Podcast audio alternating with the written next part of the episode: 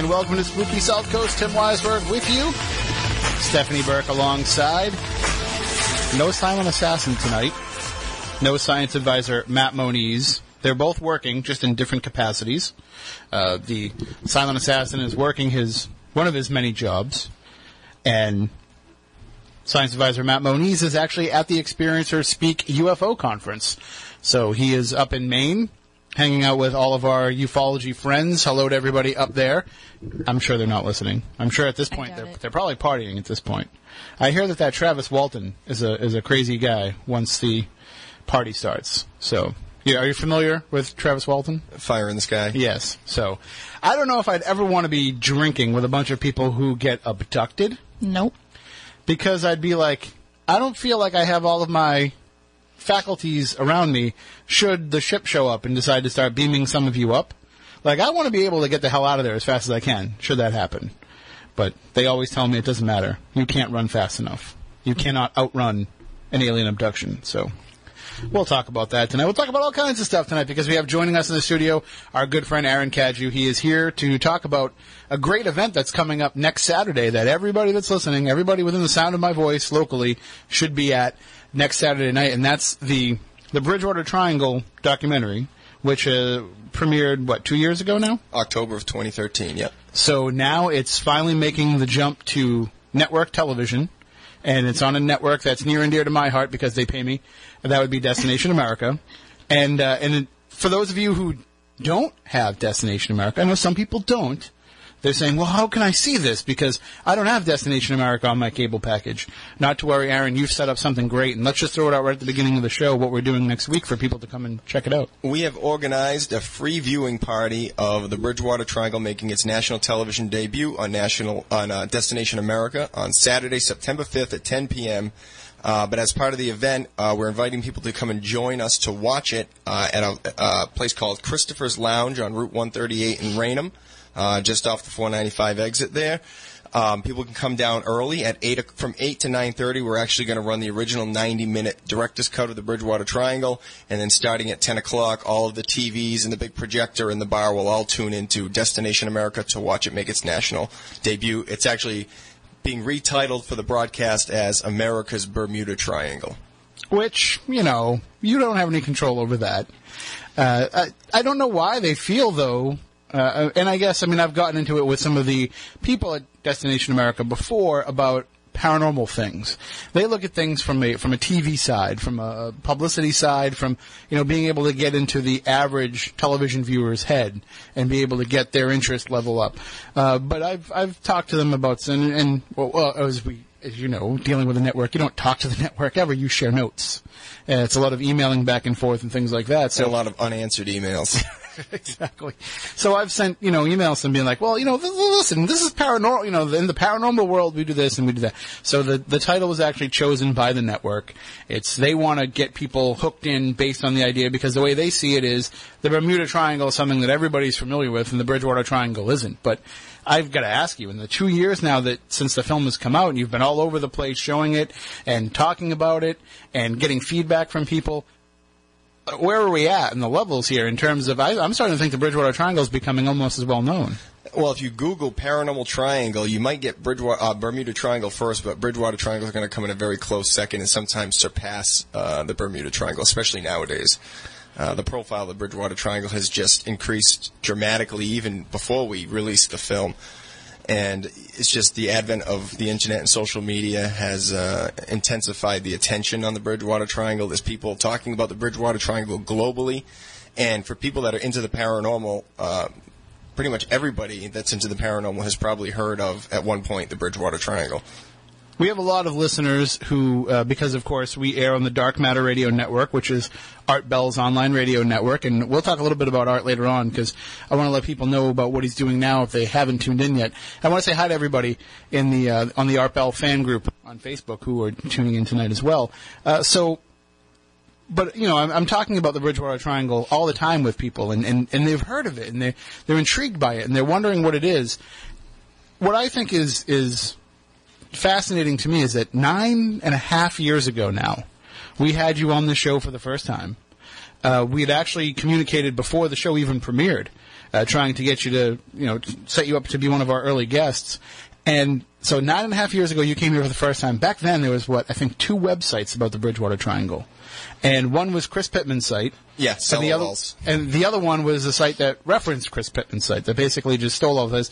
And and then of course Chris Balzano's Massachusetts Paranormal Crossroads, which I'm putting in a different category altogether because I have to. He'll get mad if I don't. No, I'm just kidding. He, I always sell him a bottle of water, as Dave Francis points out week after week. But you know, back then, so we had those those three sites, the the two Chris's site, Chris, uh, Chris Pittman's, Chris Balzano's, and then the one that was kind of like poaching from the two of those. Now it's all over the place. Now there's people who have never stepped foot in the Bridgewater Triangle, uh, or maybe even in Massachusetts at all, who are researching this topic and, and are looking into this and amassing voluminous amounts of voluminous amounts of information and they're actually, you know, you say to them, well, you know, have you been there? No. Are you coming here? Well, no. I, I would no sooner go to the Bridgewater Triangle as I would try to go into the Bermuda Triangle. I'm scared of it. I want to study it, but I don't want to be part of the legend. I don't want to be part of the story. So for you, I mean, you must be hearing from people all over the place about this. Yeah, uh, we get you know we track sales of you know uh, on demand views on Vimeo. We we stream the movie on Vimeo. People can can watch it that way, and we get hits primarily in the United States, of course, but the UK, China, a lot from Germany, as a matter of fact. So globally, there are people that are interested in the Bridgewater Triangle, and one of the first. Uh, mentions of our documentary was actually on a podcast in Australia when the rumblings and the trailer first came out and people started getting excited about it. So yeah, it's it's an international interest to say the least. I, I got an email today, as a matter of fact, from a guy in the UK wondering about how to order the DVD and have it shipped to him in the UK. So those requests come in I, regularly. I think I got the same email. He wants a Region 2 copy of it. Was that the same yeah, well, he's in luck because it's region free, so it's universal for all Yeah. regions. Yeah. So it's uh, that's why I didn't answer it. I was like, Aaron will know how to how to answer this better than I would. Uh, but the, I mean, Australia and the UK are both great for the discussion of the paranormal. You know, there's a lot of these type, you know, par- spooky South Coast paranormal radio type of shows across those countries. But and I can understand the Germany thing because I think Bridgewater in German means free porn. So that's probably why you're getting so many hits That's from that. exactly right. Yes. So, but the, uh, the but there's also a lot of strange connections that have come about, and you know, if you want to get go down the Loren Coleman Twilight language path and start putting together some of these connections, I mean, just look at the TV shooting that happened this week. And I don't know, I'm sure it didn't go past your radar where it happened. Bridgewater Plaza. Yeah. So I mean, you get all these little connections to things, and it it, it furthers that connection into people's minds that there's there's something weird and strange that goes on here. Well, and the the reported phenomenon in the Bridgewater Triangle, unlike a lot of other regions, are from a, a buffet of the unexplained. So rather than just being a place for UFOs or just being a place for uh, cryptids or just being a place for ghosts, it's a place that there are reports of all of that. So um, it's uh, you know it, it. So if people are researching those type of reports from all of those different vantage points in some fashion, they usually will find them their way to the Bridgewater Triangle. I can tell you that the investigators that I've spoken with have they've all seen the documentary, and and some of them, you know, I I think your first documentary, the the half hour version, has kind of become uh, what's something that I can liken it to. You know, there's there's always the people, you know, like all right, Woodstock. You know, to compare, to compare what's a huge cultural milestone I can compare your film to, but look at Woodstock, okay? There were people who were at Woodstock, and there's a good half a million of them. But then there are people who, over the years, have told people they were at Woodstock, you know, and it's become one of those things where as, as it's as the legend of Woodstock has grown, people wanting to be around it has grown. And I hear from people all the time that tell me now that they saw the original half hour version, and I'm like, how did you see that? There's no way that you saw that because you had it pretty limited in how much it got distributed. That that's right, and you know it did go on Google Video uh, and had. I don't know anything about that. I don't know had what about talking about. seventy-five thousand hits uh, by the time Google Video was absorbed into 75,000? YouTube. Seventy-five thousand, yeah. I should have put my name on it. That's more hits than I get Yeah. on our spooky videos. But um, I'll have people say, you know, they'll see me wearing a T-shirt or something. and They'll say, "Hey, Bridgewater Triangle," and I'm and, and they're like, "How- "Where'd you get that shirt?" And I said, "Well, I was one of the co-directors of the documentary." And they're like, "Oh yeah, I saw that on the History Channel." And I'm like, "No, you didn't." Oh, I saw that on the Discovery Channel, and I'm thinking to myself, "No, you didn't." Now, I'm not, I'm not that rude to them in person. Right, I'm like, right, oh, well, you know, I know they talked about it on this show. Sure, yeah. You know, but people, some people just aren't as in tune with what they're watching. They just have it on in the background and they don't realize that it's an episode of a pre-existing show. It's not a documentary on the Bridgewater See Triangle now the marketing, the marketing guy in me is thinking like, you don't want to miss that opportunity because somebody says, "Oh, I saw the the Bridgewater Triangle. I saw that on the History Channel." Oh no, no, what you saw was just the tip of the iceberg on another show. Wait until you see this whole thing. Here's the website. Here, you know what I mean? Like that's what you're really going to do. Yeah, I yeah, that's a good point. You're, you're you're a little shy when it comes to shoving your movie down people's throats, so I'll do that for you. Well, that's what that's what uh, Destination America is going to do. Yeah, well, Well, we're, we're for those of you who don't know how broadcast works. So the film's 90 minutes, which is a feature length film. Mm-hmm. The network is going to be airing a broadcast hour version. Now, what broadcast hour means is actually the what they're showing is only 42 minutes when you add in commercial time. So they've had to cut out more than half of the documentary in order to fit it into this broadcast hour. So, and we have not seen what they're going to do. We we were supposed to be sent uh, an advanced online screener to look at what the network has done. We were supposed to get that weeks in advance. This thing's going to air a week from today, and they said now we'll be getting it midweek, which in network terms means probably Thursday or the day before it airs. and they have full editorial control over what's cut. Yeah, we only was- can make recommendations. I mean, what kind of recommendations are we going to be making with less than 48 hours before the thing? But only that. I mean, how much recommendation were you going to be making if you had weeks and you were telling? I mean, how much of that were they really going to listen to? They don't have to listen to any of it. No, they're not going to. I'm just an idiot from Dartmouth, Massachusetts. They don't care what I think. You know what I mean? What do I know about network television? Nothing. But they I al- just know what I like and don't like. And we structured this film to be from a certain perspective. And unfortunately, with the network, it may get kind of morphed a little bit. They obviously saw something in the film to make it. You know, they looked at it, and it's, it's visually beautiful. It's well done. If you've never seen the film in its entirety, either buy the DVD, watch it on Vimeo, or come out and see it next Saturday. Uh, but the they saw something in it that they said we want to have this on our network, and so yeah, they're gonna do some playing around with it, and they're gonna cut it, and they're gonna do what they need to do. But still, in the end, it's gonna be the heart of what your film was. I'm hoping so. Uh, you know, like I said, we, we structured it to be very journalistic, very matter of fact. We use a lot of language like allegedly, reportedly. We, we don't, we didn't feel it was our mission to say the Bridgewater Triangle's real. Yeah, you no, have all- to believe all this. All stuff. that was- stuff's gone now It- because it's on. It's on. well, exactly. They and they admitted to me that they're going to be structuring it more from the perspective of a true believer in the paranormal. So instead of Joseph DeAndre, DeAndre allegedly saw Bigfoot in 1978, it'll be Joe DeAndre saw Bigfoot in 1978. So just got to just got to get used to that and and just take a step back and say we've reached a level here where not a lot of people get to. We're fortunate with that. Um, there's people that work in this business their whole lives on a multitude of projects and never see anything that they've done on national television. That's not to brag. I'm just saying we're fortunate. Um, so I can't be too upset about what what's done. And basically, the way we're looking at it is it's a 42 minute commercial for people to find their way to us to see the original director's cut. And speaking of commercials, Yes, what are you talking about? uh, I just think that people may want to make sure that they tune in. Spooky South Coast fans, especially, will want to tune in. That's correct. for the premiere of the Bridgewater. Tri- I'm sorry, America's Bermuda Triangle on Destination America because they may see a familiar face. they might. You could be right. And don't worry, it's not mine. So, Can I spill it or? oh yeah, you can spill it. It's it's whether it's whether or not I'll you want to spill spill it. it? No, Uh, Steph, you haven't talked yet. He's so- already he's already spilt it. so I talk all over it. her, so she has to fight It's for a going to sound better talk. coming from you. Okay, well, part of the re- the title change kind of threw us for a loop with this. Mm-hmm. So part of our reasoning was, well, the words Bridgewater Triangle will probably be said six thousand times during the broadcast, but do people realize that this is a shorter, re-edited version of a pre-existing documentary? So we wanted people to understand that.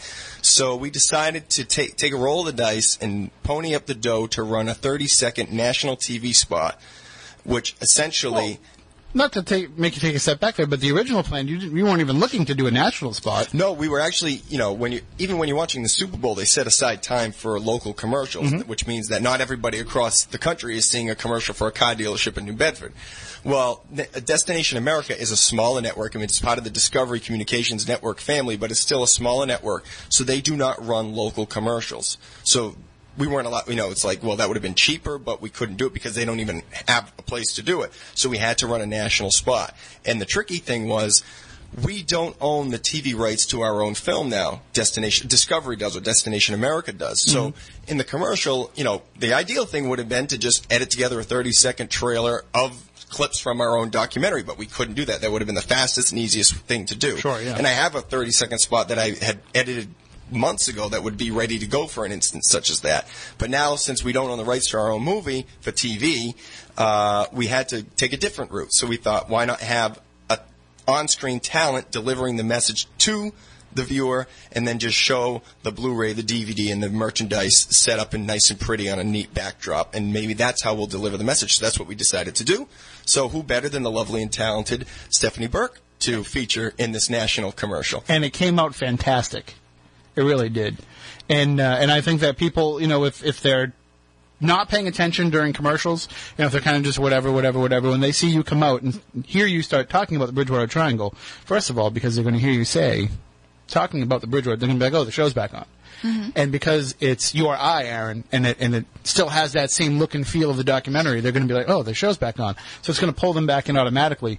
But uh, you will make sure that they stay rapt attention hope to what you're saying. And I was a little nervous. I didn't want to be responsible for the fate of Aaron's business, but No, she did an absolutely fantastic job. We put her in one of the red Bridgewater Triangle tees to like really make her pop against the the woodsy background that we chose, and uh, you know we think that the commercial came out came out great, and we're hoping that it gets enough attention to uh, sell enough DVDs, Blu-rays, or on-demand views just to at least get our money back on it. Right. Uh, it was like I said, it's a gamble. It's a roll of the dice. It's kind of a strategy that I've never really seen used before, other than uh, pledge drives on PBS. you basically you kind of circumvented the system a little bit. Yeah, uh, and I actually thought the network was going to balk at it, and they didn't. Uh, I guess they were just happy to get our money. We like money. so they took our money, and we're running a 30 second spot to promote the, the real version of what they're showing. So we're essentially trying to take viewers away from them and direct them to us, but I guess they didn't really. I mean, people are already watching, they're going to finish. Yeah, you're not you're not going to really take any viewership away from them. All that you're really doing is giving people the chance to see it in its entirety, and that will only help strengthen their program because now you know Destination America runs what they call. um uh, uh, what's the actual name of it? It's on the top of my head. It's it's really witty. Um, hmm. Anyway, I'll think you of it. sound like me now. But you know, oh, um, it's a play on like the daytime soap operas, like One Life to Live, like One Afterlife to Live, or something like that.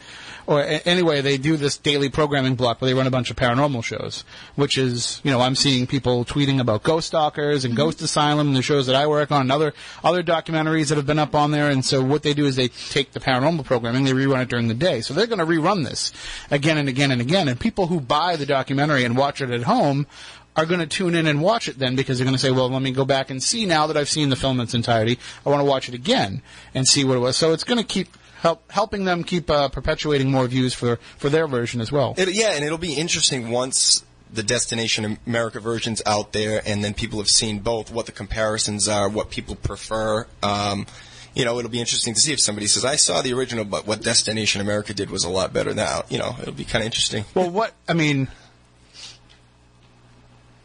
uh, let me think of how to phrase this here in, in a way that won't be that won't throw a scare in you. Although I'm No, sure you've already thought of it scare too. me, yeah. But has uh, is there any kind of insurances and assurances in your dealings with the network that they didn't just go out and make a documentary themselves about the Bridgewater Triangle, and all of your stuff becomes B-roll for that? No, uh, it was actually in the contract that Okay. they couldn't do that. This is just a condensed version. Uh, what, I mean, here's one one one example of, of something that they had to change. Um, we knew going into it that there's no way that they we had to.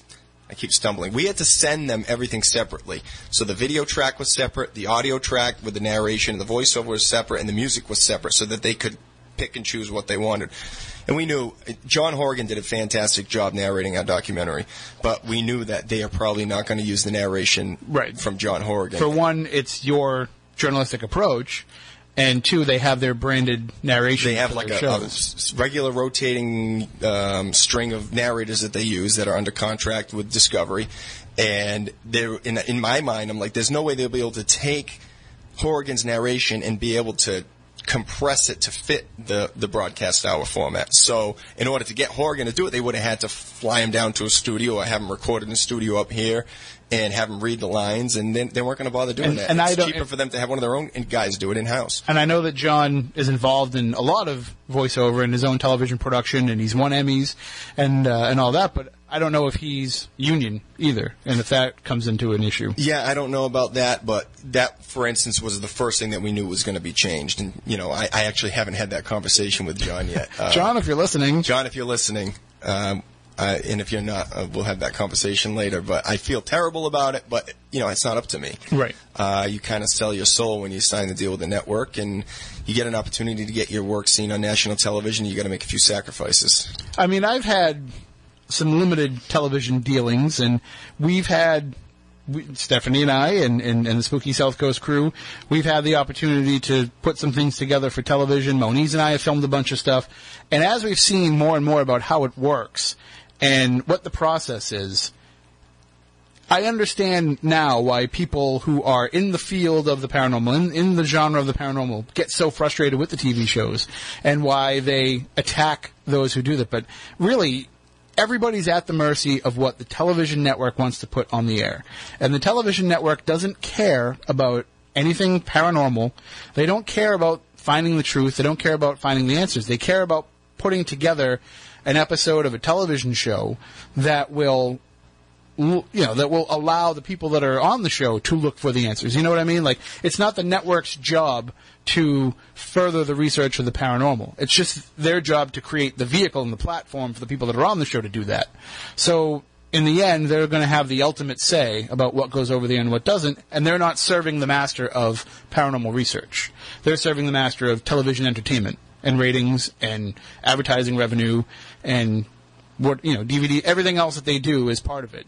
But with you, you created a film that I don't think I think the most hardened skeptic and the most true believer in the paranormal and in the Bridgewater Triangle walks away from that film saying, "Fair enough." You know, you you you you gave me enough to to at least consider the possibilities, and I'm going to have to go home and think about this.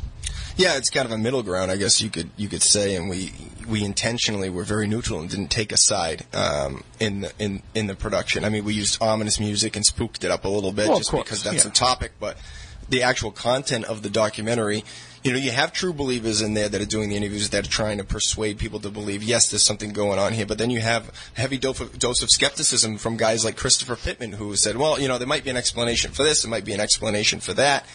Uh, so it kind of it kind of walks the walks the tightrope between the two sides. Which, by the way, that's my only concern about if they change the tone of the way that you approached it. I'm wondering what's going to happen if, if Chris Pittman ends up looking. Because, you know, he's done Ancient Aliens and he's done some of these other shows, so he's used to the process of it.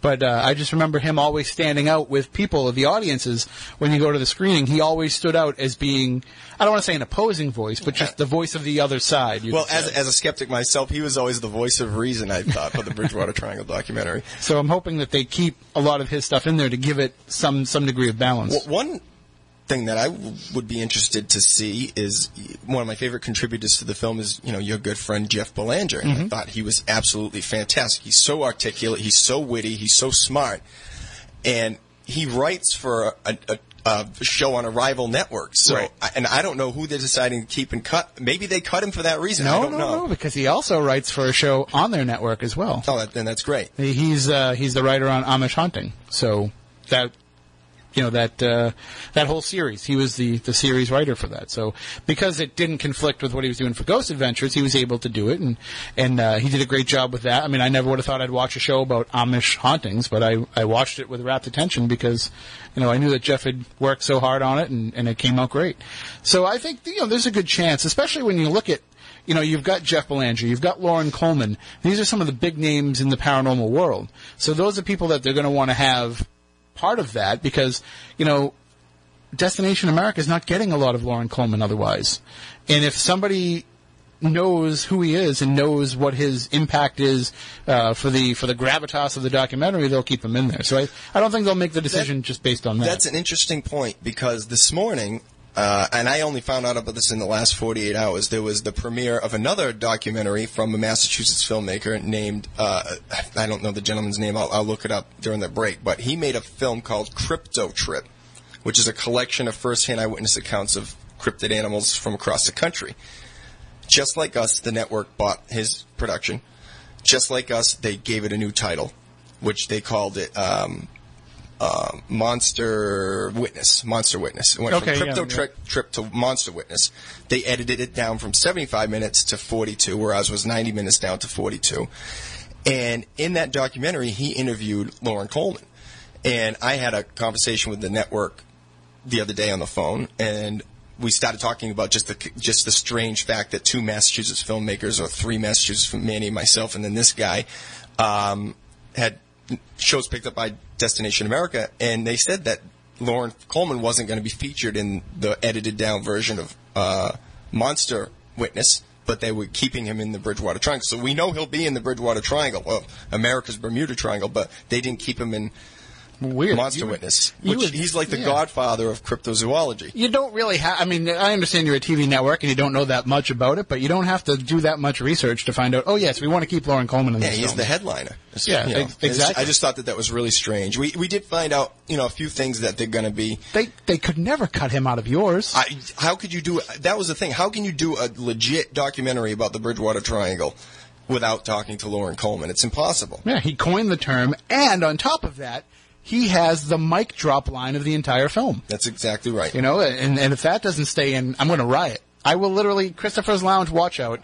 I will be flipping over tables if that line doesn't stay in the uh, the televised version. I, I one thing I, I'm surprised that, and I found out a few things that are getting cut and a few things that they're going to keep. And I can say that uh, the stuff about Dighton Rock, which I knew, you know, it's not inherently paranormal, and Right. to somebody who's not and it's even into that, it's a little fringy even amongst the Sure. Yeah, we don't spend that much time on it, but uh, they're going to cut that, which is totally understandable. It doesn't really, f- you know, fit for a broadcast hour if they're really trying to like pump it up. Mm-hmm. Uh, so I knew that was going to go. One thing that I'm surprised that they're going to entertain because I, if you read the description on the the their schedule, uh, the cult activity in the Freetown State Forest, I thought that they would avoid that like the plague, and if they list it in the description, they're obviously going to cover it in the show. Yeah, we thought in, in just our initial conversations about it, we were like, yep, all the true crime stuff will be gone because that's, you know, first of all, it's the latter third of the film, right?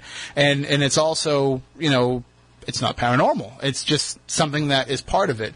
But uh, I like the fact that the one good thing about all the discussions I've had with producers involved with the Destination America shows and, and the network people involved with the shows is they very much like the why and they very much like the well what could it be angle of it because otherwise you're just showing a bunch of shows that are all filmed in night vision of people talking in the dark so they like to explore those those whys because that's where the meat of the story can come from Absolutely. so I'm glad that they are keeping that in because, as we've all talked about here, like that is, it's a huge chunk of the story. Whether or not it's, you know, a, a cause and effect type of scenario, it, it's definitely right alongside all of the paranormal factors. Yeah, that's right. And we do spend, and that's one been one of the criticisms of the film is people say I liked it, but I didn't like all the cult stuff that you guys got into. But then other people will be like, I love that part of the movie. But it's we spend, if you clock it, about 17 minutes talking about cult activity in the in the Freetown State Forest, which is a big chunk of time in a 90 minute feature. And and also, what it is is it's the part that most people who are researching this might not take into account. Uh, you know, they might hear about it, but I mean, Stephanie, you're somebody that I know that you were very interested in that angle. You have a little bit of a different take on things because Right. y- you're sensitive to how this stuff and why this stuff is happening. But it's something that you've always been fascinated with is the way that that stuff ties in. Right. Uh, You know, the, the cult activity, the murders, body dumps, all of that tie into the paranormal factors. Well, I find it interesting, anyways, not even being sensitive to things, but I went to school for criminal justice and psychology, so that fascinates me on a level that has nothing to do with who I am, just what I'm totally interested in. So I was interested in that long before his documentary even came out, actually, probably before the first one did, too. Um, I've always found it fascinating. Um, growing up near the area too, um, spending time in the forest as a child, it's things that you think about. So, Well, one one of the surprises that I've heard from the people who have seen the film, because you know, I talk to people. I, I do as you did when the sh- when the movie came out. There's people that do these paranormal podcasts all over the place, and I talk to them, and the bios that I send them will say, you know, I've been in the, the Bridgewater Triangle documentary, and they say, well, the Bridgewater Triangle, let, us talk about that. And they have like an encyclopedic knowledge, not only of some of the paranormal stuff, but they're pulling out some of the, the cult stuff, and they're pulling out some of the, the true crime aspects of it. And I know that they're not just getting it off the Wikipedia page. You know, it's something that's resonated with them. And because it is, I don't know if it's because it's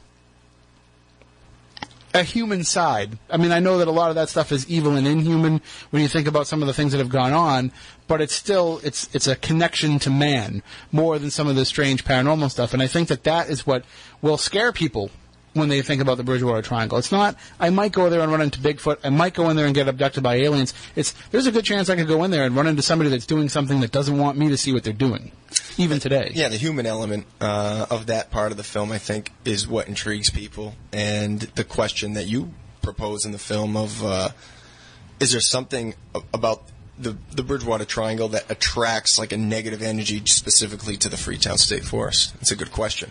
I, you know, and we filmed that like three years ago now, and I still don't have any more answers to that. I still I'm no closer to figuring that out, and I still talk about it all the time with people, but I just I I can't tell you you know chicken and egg. I can't tell you That's what's what what's say. feeding what. The and we talk of course, and you talk in the film about uh, King Philip's War, and about that. Now I had just spoken recently with some historians about King Philip's War, and they were talking to me about the effect aspect of it, about the King Philip's War and everything that was associated with it being related to an already, I don't want to say a curse, but an already existing dark cloud over this area. So even from a historical perspective, they're willing to kind of make that leap and say, there's something not right here. And so, you know, as I could expect some historians to say, well, if you look at King Philip's War and all the negative stuff that happened here and all the people that died and all this, I can understand why people would walk away feeling like it's haunted. And you would expect them to take that kind of pragmatic approach. But instead, they were talking about, you know, people might have been screwed the minute they started hanging out in that area. It's possible. Um, it, it, that's definitely a possibility. I just love that academia is willing to accept that. Well, I I don't know how much you call you know armchair weekend historians academia, but you know they they're trying to take things from a, a more uh, genealogical and historical approach than we are certainly. Well, you know, that's one of the things I think people have found refreshing about the film is that uh, we do give a, a summary, like a five minute summary of King Philip's War with no paranormal attachment to it. Just this is what happened during King Philip's War. And, uh, you know, it's a pretty good five minute summary of, of what happened. Um, and you know we were able to weave in some historical reenactments and things, and it's a it's a pretty neat. You know, if you were going to give somebody a f- five minute summary of King Philip's War, it's a pretty good one. That's about all that you get in high school textbooks too. Um, Is a- that's totally glossed over in high school Right. I, history. I never even heard of it. Uh, as as I've mentioned many times before, I never even heard of it till I started doing this show. And when we started doing the research in the Bridgewater Triangle, and I watched your documentary, the first one, and I went to Chris Pittman's site and Chris Balzano's site, that's when I started to learn about King Philip's War. And it's a shame that even now, that's still how most people are finding out about it. Uh, but what, you know, what what can we do? We're fighting to even keep AP history in classrooms and everything now, so. That was brutal. AP history. Really, we were having a conversation today about uh, on the morning show, my Saturday morning show, about how AP history has changed because the conservatives have overtaken the curriculum, and the conservatives don't want a lot of teaching about what happened with the natives because we look bad. Really? And Christians look bad, so they wanted to kind of gloss over that. They want to gloss over slavery and and and racism and that part of our history, and they want to you know celebrate all the wins that we had, celebrate all the victories. They call that rah rah history. Exactly. Yeah. So that's one of the complaints that's been coming out, and, and I said we're already the the history that we all took in school already wasn't serving us correctly, uh, and to limit it even more. But yeah, I don't want to get on a historical soapbox. Uh, the the Bridgewater Triangle, of course, by the way, for everybody that's listening, a lot of you new to the show, maybe you've just been tuning in over the last year or so. We do an annual episode every year, and and I think we've missed it every year without fail. I don't think we've ever not done one, but we every year send paranormal teams out into various locations across the Bridgewater Triangle, and they call in with live reports, and we call it our annual Bridgewater Triangle Investigation Show. We have that coming. The computer died. Yeah, I tried to send you a message, but you didn't answer. Oh, it like totally crapped Oh, yeah. out, huh? Yep. All right. Well, we'll see if we can fix it in the. Uh, is it? Did it come unplugged? Maybe it ran out of juice. The the little battery pack might have come. We'll fix it. It's plugged in. Yeah. We started talking That's about the Bridgewater weird. Triangle, and this happens. But uh, the the annual Bridgewater. Triangle show will be happening this year on September nineteenth. So Fresh off the Destination America airing, pretty I'm- much. I figured by that point, you know, people will catch it, and I know there's a replay planned for on the 9th, yeah. so they'll have a chance to see it. Uh, and also, another part of it was uh, It's on not weird at all. the night of the 18th. What's weird? What? I just closed it and I opened it again, and we have power. Okay. Yeah. We'll just I'm we'll just- roll with it. Yep. The uh, let me see. Well, looks like whoa, whoa, spooky TV's totally weirding me out. Uh, so anybody that's watching it, if you you know if you're not seeing the video, hearing it, whatever, just go to wbsm.com. You can pick up the audio feed. Yeah, we don't know what's going on right now. technical problems. It looks like it's working now. The um, the idea also of doing it on the 19th is we have a Legend Trips event on September 18th on the USS Salem, our first ever Friday night event.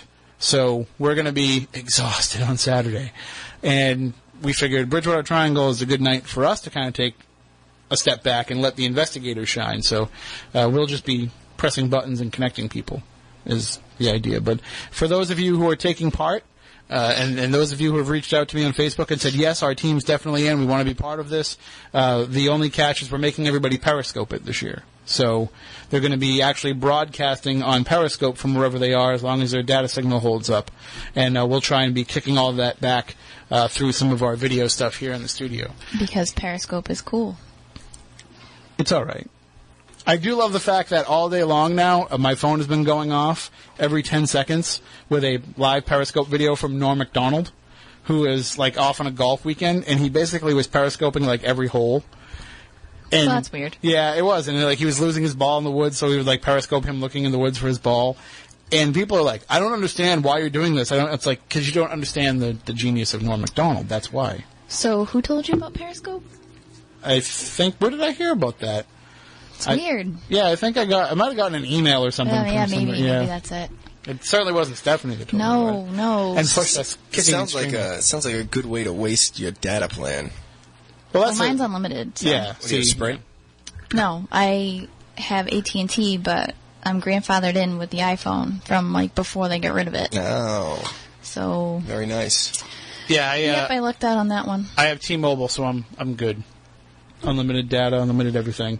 Uh, but the the good thing is, is you know Wi-Fi. Like a lot of people just pick it up on Wi-Fi. Right. Even you know I've heard people that have been out in the Bridgewater Triangle area and been like, "Yep, I was out exploring here and I picked up somebody's Wi-Fi signal, so I just used it to call into you." Okay, that works. That, Right. that- Whatever it takes. not to take you on an aside, but that's one of the perceptions I think of the Bridgewater Triangle that we were talking about. People that research it, but I'll never go there. It, it, I think this is a misconception that it's just one giant swamp. Right. That is all the Hockomock and that's yeah, it. that, yeah, that's why they don't want to come here because they're like, well, it's 200 square miles of swampland, and it's like, no, it's not. Look at the map. The Hockomock Swamp makes up maybe like 10, 15 percent of it, maybe at the most.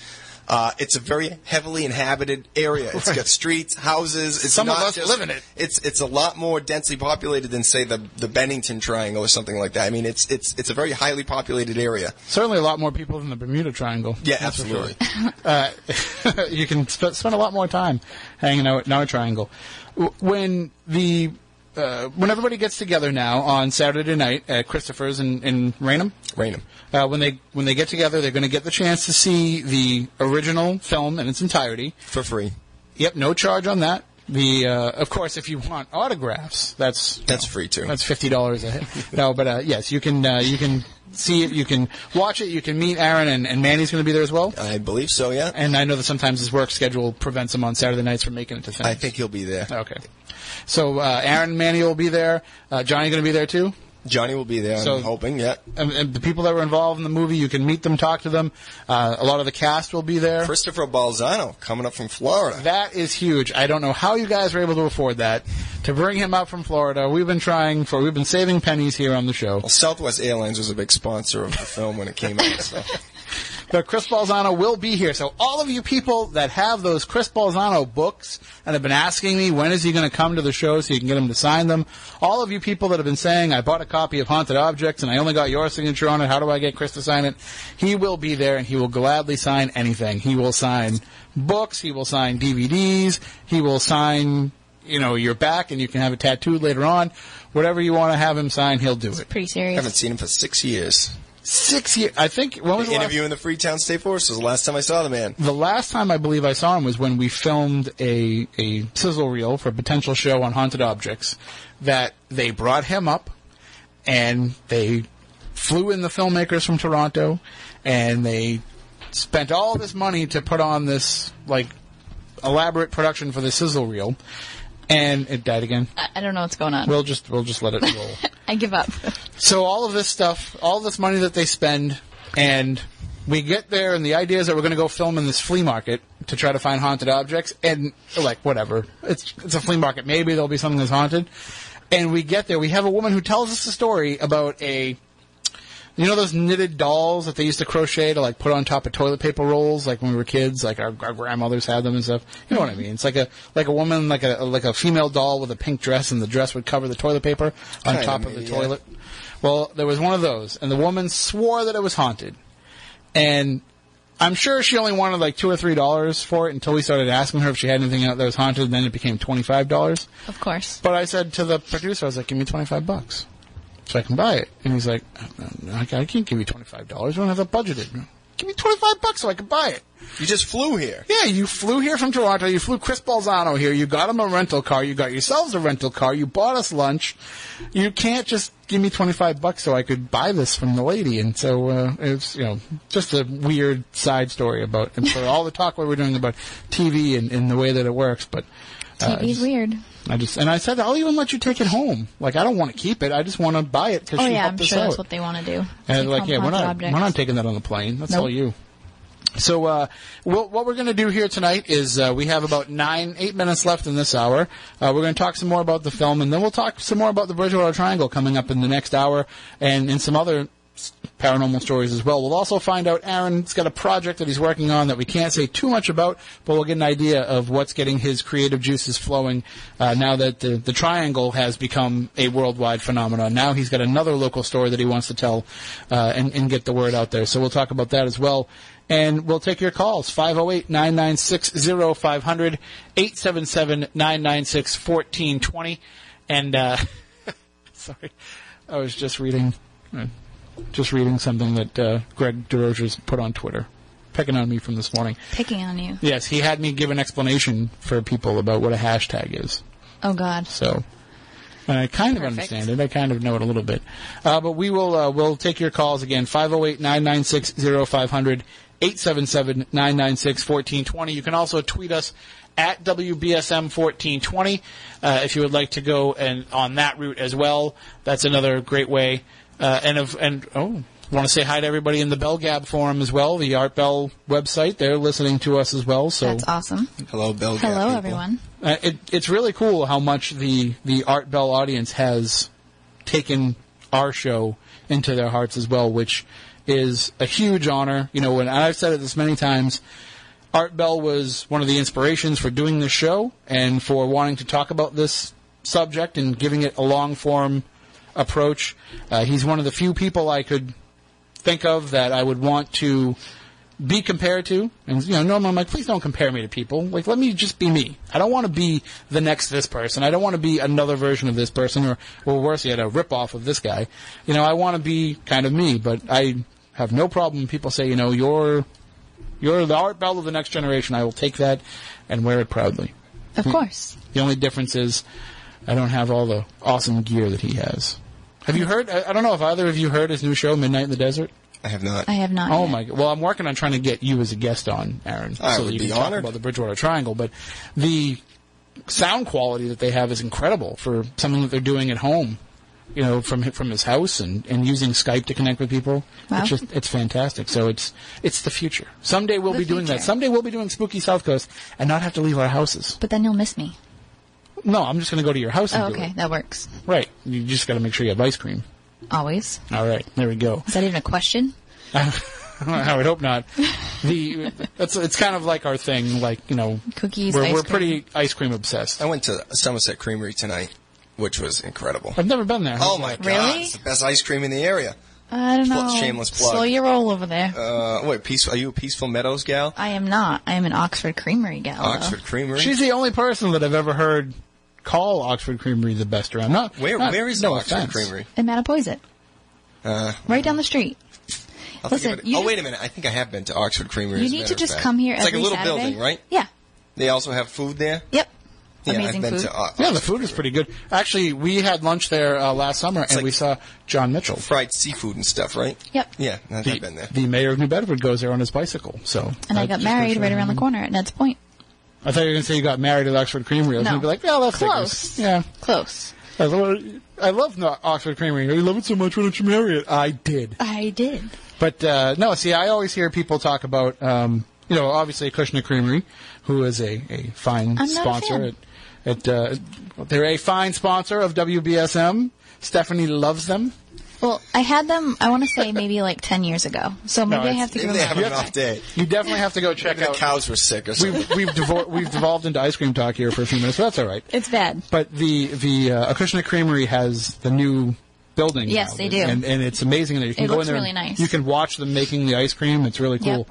And uh, and of course, uh, Gray's in Tiverton, which is a place that everybody They says is, is great. So I Gray's, I I think went you're, you're them out. going more for the experience of driving through that little Compton Tiverton area. Oh, you're in more the so than of the ice cream. The, oh, it's, Oh, yeah. the ice cream's okay, but it's the experience of going. there. Have you had there. the strawberry cheesecake? I have not. Okay.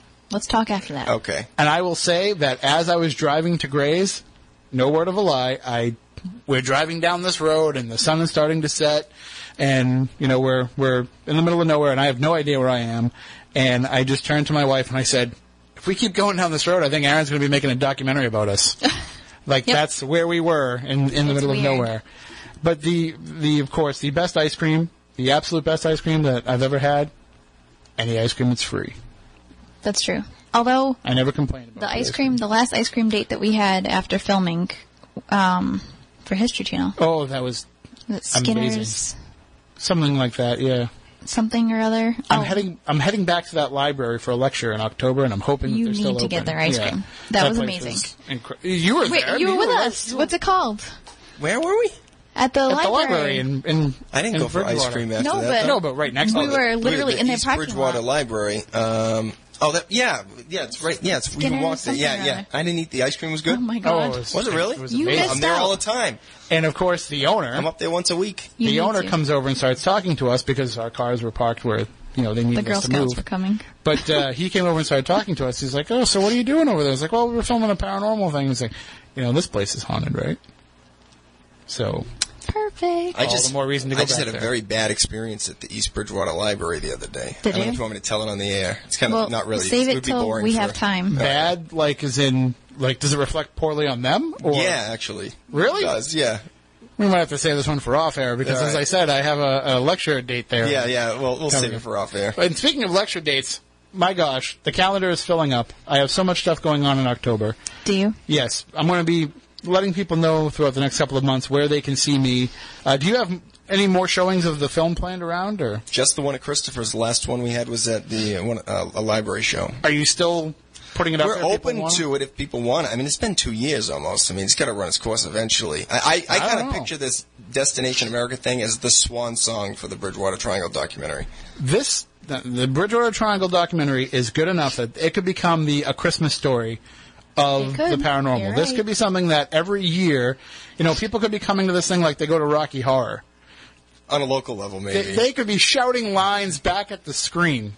Uh, they could be throwing objects at the screen. We could probably come up with that. You know, somebody had the idea of how to do that. I think it's the good intro Horror, so- to the to the next project Well, we will talk that's about going to that. be a popular In one. the second half, we will talk very limitedly. very Yes. limitedly about that. We'll tease that. Just teasing it a little bit before Well, we get there. When we come back on the other side, we will talk to you about what Aaron's new project is, as much as we can say.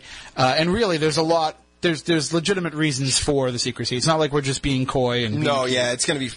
Yeah, it's, it'll be frustrating for people to not really understand what it is without us saying it. But uh, yeah, it'll, it's going to be. Um, interesting.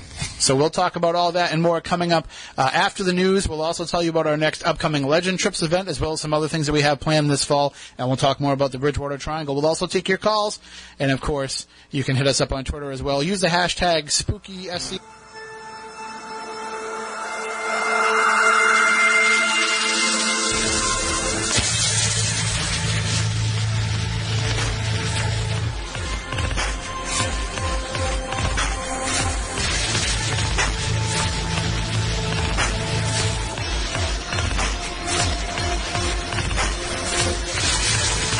Welcome back. Hour number two of Spooky South Coast. Tim Weisberg, along with Stephanie Burke, the silent assassin, Matt Costa, science advisor, Matt Moniz, and Lauren Awesome. Lauren Allison, Lauren Awesome. What do we? We haven't decided where we're definitely calling Nope. but they're all off this week. It's just Stephanie and I Right. carrying the ship, but we've brought on board Aaron Cadieux, the co-director of the Bridgewater Triangle documentary, which will actually be making its national television debut next Saturday night uh, during Spooky South Coast time, of course, because Destination America decided to do that. Of course, they're like, you know what? When's a good time to do it? Let's throw it up against that Spooky South Coast show. Well, this is like the sixth date that they've had for this, so you know, Well, Yeah, they but they we're were- just glad that it's finally Yeah, but actually. weren't they all it's Saturday nights Yeah, at ten they o'clock? Uh, at one point, it was a Friday night. See, that would have been way better for me. No, actually. Black Friday. It was supposed to be Black Friday at one point. Oh, I remember that. Yeah, Yes, that's Well, right, Last last. Black Friday, Yep. right? Yeah, last Black. Yeah. This has been. They've wasted. They they have the exclusive U.S. broadcast rights for four years with a fifth year option. They peed away an entire year of the contract. So Yeah, that's just that's Well, I'm glad TV they for didn't pick Black Friday because I was laid up after having a C-section, so I wouldn't have been able to go. We would have still been able to watch though. that would have been a Yeah, good but I night for it would've- to be on. Really? Yeah, because you know people out partying the Wednesday before Thanksgiving, then they eat a lot on Thanksgiving, I then mean- they're shopping on Black Friday, but they're not shopping at ten o'clock at night. They're But they home. could still be partying. in bed because they've yeah. all gotten up at midnight. Or they could have still been Yeah, carrying that party through a couple more nights. Yeah, you know. because everybody's home. Everybody, you know, hangs out with family. I think stuff, this so. coming Saturday, September fifth, is the perfect day because it's going to get people into the into the Halloween mode a little bit early. Uh, it's it's It is Labor Day weekend. Labor though, Day which is a weekend, vacation which- weekend. yeah, but still, It I doesn't think matter. Trust me, coming from a bartender, Black Friday is a terrible night for a bartender, but Labor Day weekend is not that bad. So. Should be plenty of people turning out. Of course, all of you were invited. Everybody that's listening, you're all invited to come out to again Christopher's Lounge in Raynham. Christopher's Lounge in Raynham. Event starts at 8. I would advise getting there early. The place has a limited capacity. We're not sure what kind of turnout we're going to have. I can show up late though, right? Because like, well, you, yeah. 'Cause you're the star. you're Tim Weisberg. yes, yeah. I don't mean You're to the toot my Tim own horn, but Are we Yeah. gonna have like a little table set up with like name tags and stuff like before? No, I don't think it'll be that quite that formal. But just to rehash, 8 o'clock, the original 90-minute Bridgewater Triangle documentary will air. That'll end at 9.30. And then uh, well, there'll be a half-hour break. And then at 10 o'clock, all the TVs and the projector will be tuned into Destination America. And all the people out there that are not local, that are listening to us uh, either via the web stream, via the Dark Matter Radio Network, or via podcast, are like, well, oh, I have to miss out on this because, you know, I live in China, or I live in Japan, I live in Germany, I live in Rhode Island. I just don't feel like driving that far at night. All these people are saying, you know, how can I take part in this? Well, we're actually going to be there, and we're going to be kind of handling social media. Stephanie and I will be handling a lot of this Yes. and uh, we'll be putting it out there for people to watch. We'll of course be live tweeting from it so that people know what's going on. But we're also going to be doing some Periscope streaming as well. And the idea that I had in place, if we can get it everything to work, is I thought maybe Stephanie uh, would interview some of the people associated with the film on Periscope. So while it's going on, uh, people could be watching on that stream and see like little side interviews with people here and there. And, and then, of course, we'll get reaction from folks after the documentary airs uh, on television in its new condensed format under the title America's Bermuda Triangle. That's correct. So do we want to tell people what the usernames are for Periscope now, so that way as they're listening, because we're not going to have a chance to announce it next week. Well, I would say just follow along with us at Spooky SC because uh, we we have the Spooky South Coast Periscope. Okay. So we can use that for sure. Uh, Aaron has started a new Facebook page for the um, for the America's Bridgewater Triangle. It's essentially a Facebook page that's supposed to redirect people to the official Facebook page and the website. But you know, I figured, hey, they're going to call it America's Bermuda Triangle. I'm going to start an America's Bermuda Triangle Facebook page, which essentially just says, you know, go to the Bridgewater Triangle Facebook page or go to the Bridgewater uh, Triangle website. so we will we will have it all worked out by then. We have a week, so right. we'll figure it out. But I want people to be able to find us at least They can certainly find us uh, on Twitter at SpookySC. Okay. And that will be the best way to follow along because we're going to make sure that we use that to direct everybody to where we're going with it anyway. Right. So we will have some Periscope broadcasts. We'll do a lot of live broadcasting from it because I think that will be a lot of fun for people to see. Now, uh, if this had existed when the film premiered, it would have been a lot easier for us because if you remember, we had did the pre-show and you know that was we we were like trying to get everything going on UStream. And it was really difficult. Now we can just do it with our cell phones and do it on Mm-hmm. It's Periscope. crazy. So and it comes out much better quality. We did a good job though. I've never seen any of that stuff from the premiere that you guys did. I It's out there somewhere. yeah, it's still we never deleted it or anything. Like it's it's out there and it's still around. So Is it on YouTube or is it? I don't think we ever uploaded it. I might have it on my UStream account. Oh, I'd love I'll have to look see and it. see. Actually, I think we, I think we had to pull it from the UStream account because of the size. Oh, really? Because it was a, a big file, so we had to pull it down because we had limited space. But I'll see. It's got to be around somewhere. I, I am more nervous about this TV thing than I was for the, the premiere at UMass for Really? sure. Yeah, And you were yeah. a mess that It's day. because yeah, it's because I it's the, the fear of the unknown. Like Right. we, I edited the movie. I knew what it was. Mm-hmm. This, you know, somebody else is is you know essentially messing around with our kid, and uh, you know we don't know what it's going to look like. I won't know till the middle of this week, and maybe I won't even get the online screener. Sit then. back, have a drink, relax, and realize Oh, that he's you- gonna have to have many drinks. Yeah. that's okay. We'll we'll take care of you. See, a drink to me though is a coffee, and if I have a couple coffees, I'll be No. flying around the room. no coffee for you. See, and speaking of drinking, uh, is it's not a secret. I don't I don't drink very much, and do I. I so don't when I when I do, it it doesn't take much for me. So I want to apologize to everybody that came out to the paranormal get together last Saturday night at uh, at the Tap House in Fall River. We had Oh Jeff God. Jeff Belanger held one of his, you know, let's all get together at a bar and have some drinks, you know, and not talk about the paranormal. You know, let's just get together and be friends and hang out. And so, you know, thank you to everybody that came out and, and took part in that. But I, I think I had four beers and I was pretty wasted off like four beers. So, like, there's other You guys were. that are like, you're a you're a big guy. How can you get wasted off four beers? I I did. Well, it's because you don't ever drink. So, I don't. Which makes it so much better when I do, because then I only have to drink do a you know how couple. many people over the course of you know my life, pretty much, have said, "I can't wait to see you drunk. I really want to see you drunk." It's a rare occasion. I, I'll see it someday. I don't know. I It'll don't know. happen. The last time it happened was two years ago. It'll happen. We'll ma- we'll, we're going to have another backyard podcast, and mm-hmm. you can't do that without getting drunk. Well, then you actually have to plan it. Let's We just will. do it. We'll pull one together. Well, let's do one now. After this show is over, we'll All just right. go into somebody's backyard randomly, like around here, and just not record creepy. it. Uh, but uh, so we, we do want to give some shout outs to some people, Yes, though. We, we have some folks that are listening uh, all across the world and reaching out to us, and we welcome them to let us know that they are. Always. And I'm a little behind because I haven't been here. So, first of all, we have David Quinn from Liverpool, England. Wow. So that's pretty far. and That's really cool. So We are the second best thing that they've ever heard in Liverpool after the Beatles. I got an email from. David Quinn today. Did you really? As- he's the guy asking about shipping the documentary to the UK. Nice. David, if you're listening, I did Yes, get your did. email. I'm sorry I haven't responded yet. uh, he did ask. So, there you go. So and and He's as you listening right now, right? And as you said, it's region I don't know if he's listening he'll right now, but he it. did listen to the podcast, so I he wants to figure how know. to ship to the UK. All right, so Aaron's on that. We're making sure of it. Um, we also have listening right now, I believe, Paula in New Zealand. Yes. So thank you so much for letting us know that you're listening. Um, we also have Kevin Butner from Elberton, Georgia. And he sent us a pretty cool email with, you know, little pictures of where he lives and everything else. So thank you so much for that. And I have to give a shout out to, and we don't have a name, but the email came from Simply Halloween. Ah, and yes. it yes. was signed a grumpy but loyal listener in Southern Maryland. I have to tell you, your email was awesome.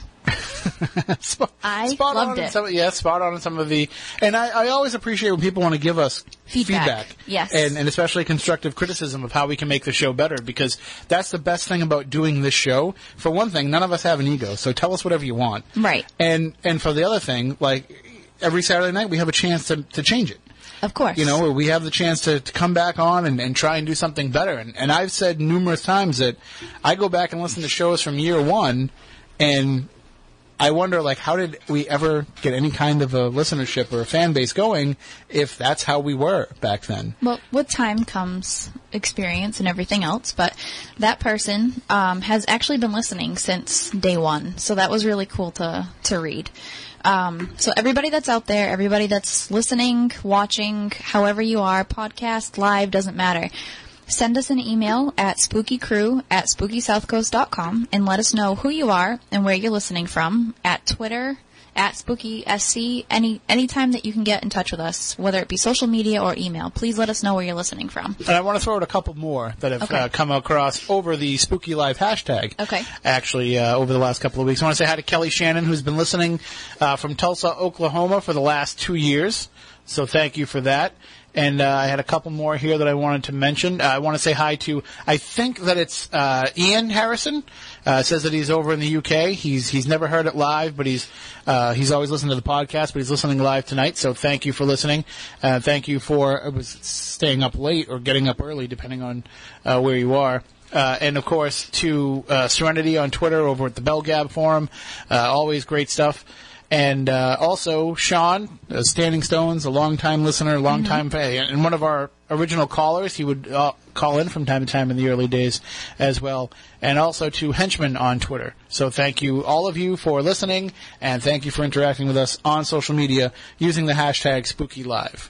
So we we have some things that we want to kind of do a little promotion for, uh, and of course we have a Legend Trips event, as I mentioned, coming up September 18th uh, on the USS Salem. Uh, we have tickets still available for that, and probably within the next week or so, we'll open up bunks for people to be able to rent those out as well. That's really cool. That'll just be putting your name on a list, and you'll actually pay the ship for that the night of. Uh, but in order to do that, you have to already buy your ticket and be on the list because we're going to offer those bunks in order of how people have purchased tickets.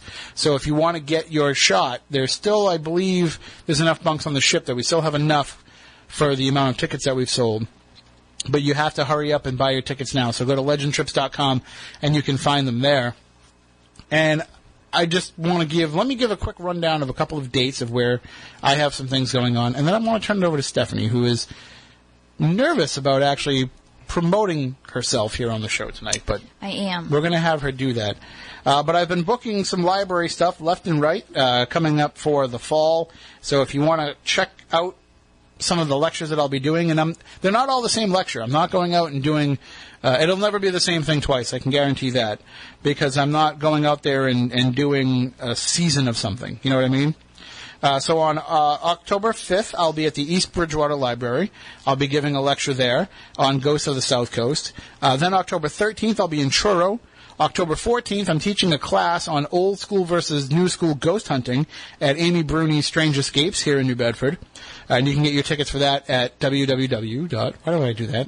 What is this, 2004? you can get your tickets for that at strange-escapes.com.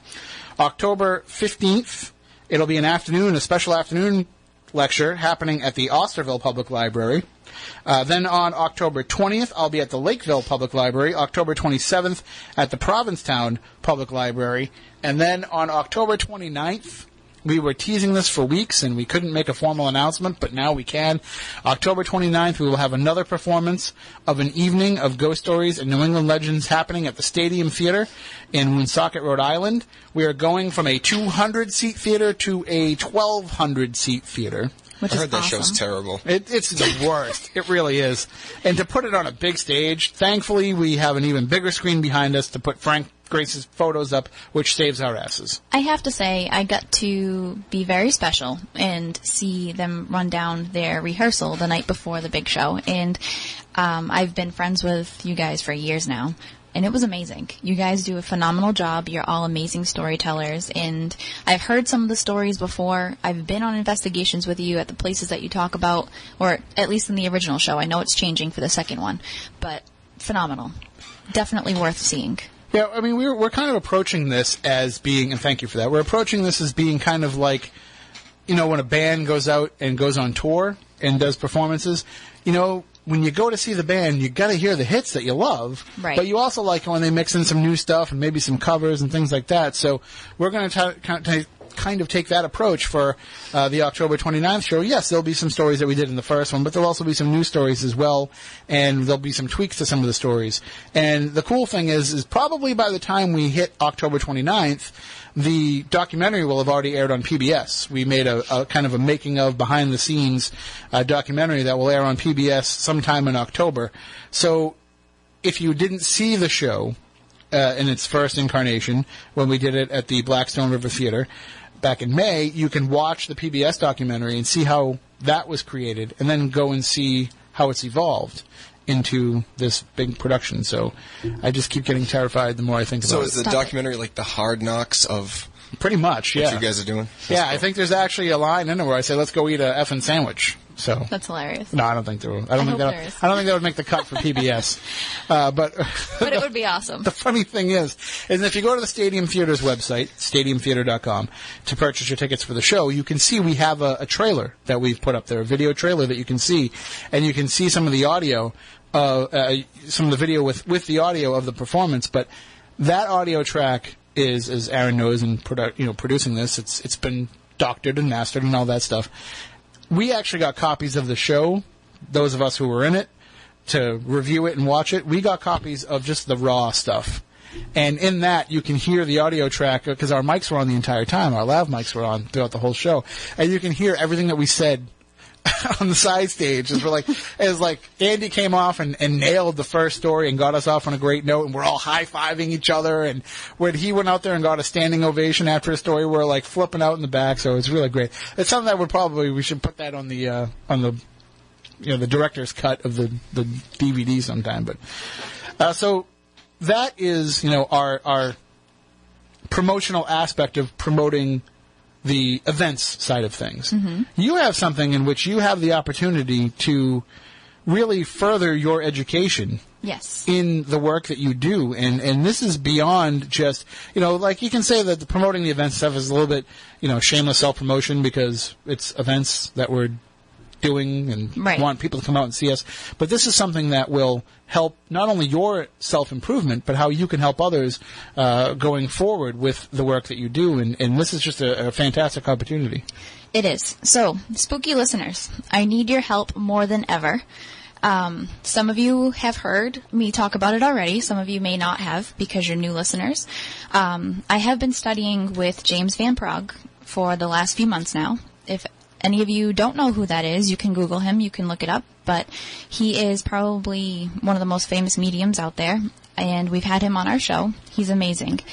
I had the opportunity to study with him for a psychic intuitive course, and he's giving out scholarships for his mediumship course. It's a pretty much two month intensive, um, very intensive course. Um, and I am in the running to get one of his scholarships. So I need all of you, out of the kindness of your hearts, pretty please, to go to YouTube. If you have a YouTube account or a Google account, Gmail doesn't matter, um, or if you don't, it takes two seconds to make one. Go to YouTube and search hashtag JVP School, and my video is called hashtag JVP School Stephanie Mediumship Scholarship. Go on there and give it a big thumbs up if you can, because the more YouTube likes I get, the more of a chance I have to win the scholarship. He's giving three away. So while you guys are there, I ask two to look at Candace's video as well and give her a big thumbs up because we're trying to win this together. We started the journey together. Some of you may know Candace already. She is, um, she's been on a few different uh, television shows. She's been on Ricki Lake. She's been on Psychic in Suburbia on Style Network. She's an amazing and talented medium and we started this journey together and we'd love to continue together. So the more youtube likes we get the more of a chance we have to win. And right now we're in the running. So we would appreciate it so much. And we only have until monday august 31st because they're picking the winners on tuesday september 1st so pretty please if you're listening to the podcast during the week i know a lot of you listen on your drive in please like it. Please let me know if you do like it. You can contact me um, tim what's my email your email yeah like your spooky have- south coast email yeah. Do I have i think it's stephanie at spookysouthcoast.com If not, it's workitburke at yahoo.com. But let me know that you gave it a big thumbs up, and I'll give you a big shout out on our next show. And I just tweeted it out from both my Twitter account and the Spooky South Coast Twitter account at SpookySC. You are awesome. So you can just go click right there on the link, and that will give you the opportunity to watch the video on YouTube. And again, I know some of you have multiple YouTube accounts, you have multiple Google accounts. Go in under all of them Please. and give Stephanie a thumbs up. Give Candace a thumbs up as well. yes. So, and I know that when I searched for Stephanie, uh, immediately uh, when I was watching your video, right on the right hand side on the list of other videos, there's Candace's Yep. video If there. you search so. the hashtag, all of them pop up. Um, and there's not very many at all. So Candace and I are really, really easy to find. And this will help us both continuing to help people. Um, for those of you that don't know, we do a lot of stuff out of the kindness of our hearts to help people. So this will just let us continue doing it and do a better job. And for those of you who are Spooky South Coast fans, and you're like, well, you know, yeah, that's great, that helps Stephanie out, but you know what else?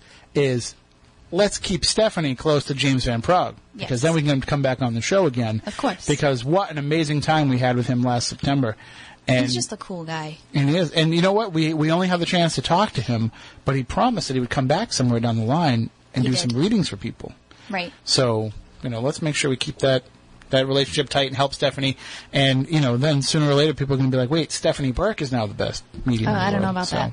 Let's slow your roll on that for a second. But um, no, I do. I appreciate it from everybody because the course, the last course I took, for all of you that don't know, it was about two grand. So this will definitely help me out and help further my studies because And if I know how school works, the higher you go, the Yes, higher the, the more- tuition goes. of course. So that's, uh, but that, I mean, I'm looking at it right now. I'm, wa- I have the video right in front of me on the computer. I tweeted out the links. I want to see those numbers go up by the time we go off the air in about 25 minutes. So let's, uh, let's I would love it. get people to go there. And it's not just, you know, you see it on Facebook and everything. You see it on Twitter. It's not just favoriting it. It's not just liking it. It's actually going to the YouTube video Right, and watching it doesn't count. hitting the thumbs up. I have about 300 views and only I think 50 something thumbs up. So the thumbs up are what counts. Yes, I think uh, I noticed that uh, Candace has like, Like- 1,800 views on hers. Right, but she only has less than 100 thumbs up. Yeah, I f- but I, I think it's definitely you know it's it's the mood lighting. It could be. I think people are looking at it like, oh, mood lighting. So for people that can't find Candace, she's the pretty blonde. All right, and, and we got to get her on the show at some point Yes, too. she's People have been coming on. asking me if we're doing Psychic September. I don't think we're going to do that again this I this don't know year. if we have time to. yeah, because of all the things that are going on, uh, and all you know, all the Red Sox games and everything that are going on. I don't want to book a bunch of psychics, Those and very important Red Sox games. I know, but we My still heart carry is still them. with them. I still love my Red Sox. Well, it's getting harder and harder to love some of the decisions they're making. But I know. And this, you know, this is serious, both for the promotion of the Bridgewater Triangle and for how bad the Red Sox are doing. That Aaron's wearing the Bridgewater Triangle hat tonight, and not the Red Sox. I haven't hat. worn my Red Sox hat at all this year. Oh. I'm a very angry fan. Well, that's 180 million dollars doesn't buy you much in the last four years. It one World Championship, but three last place finishes. right. And then, of course, the way to fix that when everything starts to go wrong is get rid of the play-by-play guy. On the Yeah, that, that'll fix everything. Yes. Watch next year undefeated. So uh, we are talking with Aaron Cadieux. He is the co-director of the Bridgewater Triangle documentary, which will be making its national television debut on Destination America next Saturday night uh, at 10 o'clock under the title America's Bermuda Triangle. And now they've touched upon on some of the other programs. They've touched upon some of the Bridgewater Triangle stories in the past. Uh, they, I know that when they did the Monsters and Mysteries in America, um, they talked about Bill's story and That was like a Bridgewater Triangle episode, essentially, Right. except for the Dover Demon stuff. Everything else was in the Bridgewater Triangle uh, on that Monsters and Mysteries episode. So, I mean, that was really a way for people to get their feet wet. If they watch that and they think they know everything about the Bridgewater Triangle, just wait, because this will open so much more. One, one of the weird things that I find about some of the programming that they do and the, the way that they do it is they don't have a lot of after the fact. You know, if you watch a show like Ghost Hunters or, or Ghost Adventures or, or even their own Ghost Asylum, they give you the opportunity. They they give a platform for you to discuss it after the show. You know, you can talk about it on Twitter. You can go to this chat room, go to this message board, whatever. Uh, and I think that you know your website, BridgewaterTriangle.com, can serve as that spot, right, for people to go and and reach out to you and share some of that information after the episode airs. Absolutely, and then go to BridgewaterTriangle.com. Uh, the main email is info at, at it's actually the Bridgewater Triangle Documentary.com is the official website, but we also have BridgewaterTriangle.com. Uh, so they can go to the website, they can send us an email right through the website, tell us their stories if they have a bizarre story of an experience in the Bridgewater Triangle. Um, and uh, they can uh, just peruse the website and learn a little bit more. and go to the Facebook page as well. It's a great place to be interactive. And so the conversation doesn't have to end. I know that you said you kind of see this as the, the bookend for this documentary is finally getting it on national television. But for those who are learning about it, because you're going to get people that are just finding out about this now, and they're going to want to learn more and they're going to want to interact more. So that's it's kind of the mantle now that you are you have thrust upon you is that you now have to kind of be the stewards of the Bridgewater Triangle, and you have to be the ones who can stand out there at the forefront. For, you're going to get people that are going to want, you know, you're going to. What I have to deal with sometimes is, hey, can you give me this person's phone number? Hey, I'm trying to get out, get in touch with this Wait, person. yeah, and that's that? happened Yeah. quite a bit. And the thing that's tough from my perspective is I'm not a paranormal researcher. Right. I'm not a paranormal really enthusiast outside of doing this film. And so when I get people that email me, they're like, "Well, you know, my the house behind my cousin's grandmother's on Joe Street in you know Rehoboth is is haunted. Did you did you guys research that at all? Did can you tell me anything about it?" And it's like, "No, sorry." Uh, but I try to at least point them in the direction of somebody that, that can. Well, and and one of the things that'll happen, or I'm sure it has already happened too, is when you say to them, you know, I'm not a paranormal researcher, but they look at you as being a fair and balanced paranormal chronicler. So you're able to tell these stories without kind of, you know, crapping all over them when they share. So that's why they want to reach out to you. So even if you say, I don't really want to delve into the world of the paranormal, they're going to try and suck you in Sure. because they want that fair and balanced, and they also just want the great production value that you guys put into that film as well. So that's, you know, kind of the, the double-edged sword of that. Yeah, I mean, un- you know, not un- I shouldn't say unfortunately, but just by default, we've kind of been sucked into the paranormal. Uh, the Bridgewater Triangle is a big topic. So far, that's the only documentary that's ever been done on it. So by default, we're kind of right now at the forefront of it, just by default. Uh, if you Google the term Bridgewater Triangle right now, number one is the Wikipedia, number two is the documentary website. It's a good place to be, especially heading into this this broadcast on uh, September 5th. I mean, just anybody who just wants to learn about the Bridgewater Triangle will hopefully find their way to the website. And I'm looking forward to seeing some of the folks who come out to the actual premiere event at Christopher's Lounge in Raynham next Saturday night because there's going to be. Uh, I mean, I know that there's a lot of people who have seen the documentary online or ordered the DVD, but they've never seen it, you know, on, in, in a, on a bigger format or in a bigger group.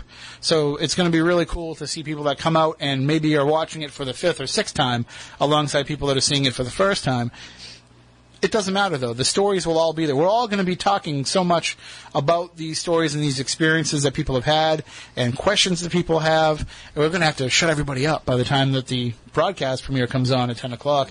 And uh, and, and of course it's going to go on even after that as well. So what's what's last call there, Christopher's one a.m. 1 a.m. I think people will probably just be hanging around till it closes. Paranormal people will close the place down. We don't. There's not a lot of Saturday nights that the paranormal world can actually not be investigating. So I think you'll see them really let their hair down. And in the case of Yeah, we can't stress enough. done. It's a free event, open to the public. Just show up as if you were going there to watch the Patriots. Right. It's like that. That's what it is. And, it's uh, not a private event. Just show up. Just you know, bring a little bit extra cash so you can buy around for Aaron and Manny for putting on such a fanta- putting out such a fantastic documentary, and uh, of course we'll have everybody that's around will be part of that. Like I said earlier, Chris Balzano coming up. Uh, I know that Carl Wood will be there. Um, I think Moniz is planning on attending. I'll be there. Andy Lake, we think, is probably going. Uh, Chris Pittman said he'll be there. Chris Pittman is is Loren Coleman coming down? He said he might. Uh, I know it's a very Jeff busy Belanger time. said he might, so we can't promise that they'll be there. But uh, It- Alan Alves will be there. I can imagine that you know it's a big weekend up at the International Cryptozoology Museum, being Labor Day weekend. So, uh, but yeah, Alan Alves is always great to hang out and, and party with, and, and and you said Joe DeAndrade might be coming, Joe DeAndrade, I think, will be there as well. and he's another guy that's just. It's great to be around these guys because you know, like Joe DeAndrade is a guy whose stories I've heard and talked about here on the on the air for for years, for almost a decade, and I didn't meet him in person until that uh, showing at the at Bridgewater State. So, it was great to finally get a chance to meet him. So everybody out there, I want to see you all out there, all you WBSM listeners, all you Spooky South Coast fans. We want to see you and hang out with you there. And and in talking about this being kind of the the closing of that chapter, uh, we teased it a little bit that you do have another project that is in the very beginning stages that has local ties. So it is something that local people are definitely going to pay attention to, but it's going to be a story that will get national attention. Yeah, um, it, it's uh, And that's all, folks. it's not. It has nothing to do with the paranormal. Right. Some people tie it into the Bridgewater Triangle. I've heard that before. It is a, going to be a documentary film about arguably the biggest unsolved true crime case to ever hit the South Coast region. Now, if you know your history and have lived here long enough, you probably can figure out what I'm talking about. And I can't at this point say it officially. Unfortunately for this area, people are like, I can a- narrow it down to three. Yeah. it's it's a hot button issue, and just from what we've seen so far, poking around, that it's going to set off an absolute firestorm when this thing comes out, and that case in particular will never be the same. And I know that you have, you know, this is, again, the same as with the Bridgewater Triangle documentary. We have to stress it's not a full time job for you, it's a passion project. So it's something that you were doing in your free time around your, your real job, around your real work, around your family. And, uh, and, and of course, you know, your family grew while you were making the Bridgewater Triangle documentary. So that takes part of your, your time away. So this is something that you need to compartmentalize into your life to be able to live and, and be a dad and a father and a dad and a father, be a father and a husband and, and also do everything else you have to do. So with that said, do you have any type of time frame in mind for, for how long If I had to guess, I'd say we're probably about a year and a half out from it being finished. Maybe a little quicker if we start gaining momentum as we start shooting and pick up some steam. And we do have some backing by uh, a company with Hollywood connections. And it's a little different now when I did the Bridgewater Triangle, when we did the Bridgewater Triangle, I should say. Uh, I was working a full time job. Now I'm self-employed on a full-time basis, but when you're self-employed, you're, you're flexible. Your, your schedule's Yeah. a lot more flexible, especially in my line of work. I can edit video at you know midnight, one o'clock in the morning. Um, so things are different now, and we are able to vote, devote more time to it. And unfortunately, it, for people that are creative thinkers with a project like this, it has consumed my very existence. Listen, I And- can I can vouch for that. It has. and I I'm thankful that it has because I'll be honest, this this national television thing with the Bridgewater Triangle, we signed the contract with them a year ago. We sent them the materials a year ago. The first air date that they gave us was supposed to be last October. And then it got pushed to Black Friday, then it got pushed to May, then it got pushed to August, now it's in September. It's been agonizing waiting for the Bridgewater Triangle to finally be on TV. And, it, and if, if we didn't have this other project going on, or if I didn't have this other project going on, I'd be going out of my mind. So it's been a, a pleasant distraction, but at the same time, it's become a new absolute obsession. And it's already just in the early stages causing insomnia. I'm up till three o'clock, three thirty in the morning, just lying in bed thinking about it. It is an absolute obsession. And and the the concerning part about that to some degree is that you're only really in the research stage. You're in kind of the discovery stage of things, uh, and you know you haven't even gotten to, into the emotional part of it yet. which will be taxing for sure. Um, this is this isn't you know not to dis- not to downplay somebody having a ghostly experience or something, but this is people you know people lost their lives as a result of this, and there's loved ones that are living the ramifications of that. So it's a it's a much more sensitive topic. Although we did cover some true crime in in the Bridgewater Triangle, but this um, Has some major implications. with- yeah, you weren't dealing with what you're dealing with now when it came to the true crime. This is a little bit more severe. You know, there, there's when you sit in this chair, there's certain things that you know that when you start talking about it and you start going down a certain path, it's going to put you at, at some degree of risk, and you take that risk. You know, if if if let's just say gang violence erupts uh, in the city, and now I have to come here and sit here and talk about it. and I have to discuss it within the back of my mind being I could walk out that door and there could be somebody out in that parking lot that has a problem with what I said. Mm-hmm. Or I could be sitting here, you know, even it could be s- as something as simple as, you know, talking about a politician. And that politician makes a few phone calls to a few friends of theirs that own businesses. And those businesses are advertisers on the station and that could cause problems. You know, so in, in doing that, I always have that concern. Now I don't live in fear of it because for one thing, like I'm I'm not I'm trying to be fair and balanced myself here on the air. I'm not mm-hmm. trying to go after people and attack people. Did you have any concern when you were getting involved in that aspect of the Bridgewater Triangle in telling the true crime story because it's never really all been solved. I mean, there's been people who have been punished for things, but there is still also the allegations of a larger conspiracy that's still going on and still active today. We have talked about, you know, uh, Carl Drew here on the show. We have a friend who corresponded with Carl Drew, and we had Carl Drew making mention of us and our show in letters that he was writing to this person. And I had Jackie Barrett tell me that Ronnie DeFeo knows exactly who I am. And Ronnie DeFeo told me to stop looking into Amityville, and you know because whatever's there will get me. And so these things have kind of always sat not right with me, uh, but have kept me not. You know, I'm not afraid of it. I keep doing my job. Was that anything in the back of your mind at all when you're chronicling the criminal aspects of what went on in the Bridgewater Triangle? Not really, just because we were so matter of fact with it. Like this is what happened. This is what happened. This is what happened. We didn't with the true crime stuff. We we didn't. There weren't any interviews regarding that other than a little bit with Alan Alves. Um, like with the Mary Lou Arruda James Kater case, we were very matter of fact with that. It was Right. pretty much public record. Yeah, exactly. And like even with the, the Carl Drew, Rob Murphy stuff, very matter of fact with that, just the facts, you know, uh, their alleged connection to some of these locations of the Freetown State Forest have never been proven to this day. So we made sure to say allegedly, never been proven. Uh, so there wasn't anything in there that I think, I mean, they may find it offensive that, you know, we confirm the fact that they were convicted, that Carl Drew's a convicted murderer, but it's not something that people didn't know. We weren't uncovering new stuff about him that is even more damning than what people already know. So I don't think, you know, there's not much you could say about what we did. You were just kind of weaving it into the Exa- narrative exactly. So- yeah. But with this new project, you guys, I'm friends with both of you, mm-hmm. and you guys have been keeping track of what's going on with this. Now, I can say this, and people are going to roll their eyes probably and say, yeah, okay, whatever. Everybody thinks they're uncovering something new. But we have uncovered some information that is quite staggering with this topic. I, I've told both of you guys about mm-hmm. it, which to me should have raised flags back when it happened, and it didn't. and and we have had disagreements. And again, I mean, I, it's hard to gauge because we've been, you know, it's been online messaging back and forth, really. But so it's hard to gauge, you know, what kind of a disagreement we've had. But you have, I have concerns that there's something larger to this, and maybe it's because I'm a conspiracy theory kind of guy anyway.